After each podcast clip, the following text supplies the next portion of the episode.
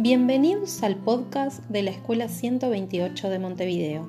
Este año trabajaremos en un proyecto de arte que comenzó el año anterior. El año pasado nos centramos en artes visuales, música y expresión corporal. Este año nos enfocaremos en literatura y lengua. Al mismo le pusimos el nombre de El camino de la literatura entre lectura y lectores.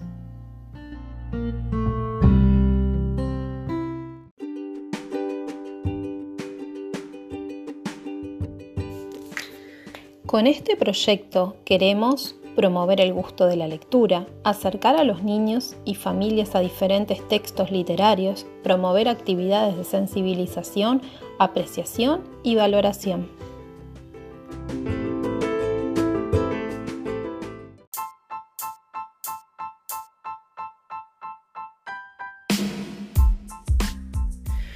Vamos a realizar diferentes actividades, como por ejemplo, crear la biblioteca de clase, crear fichas de lectura, narrar cuentos a otras clases, realizar jornadas para homenajear diferentes escritores, conocer las bibliotecas de la zona, ponerle nombre a cada uno de los salones, crear un sitio web y versionar cuentos.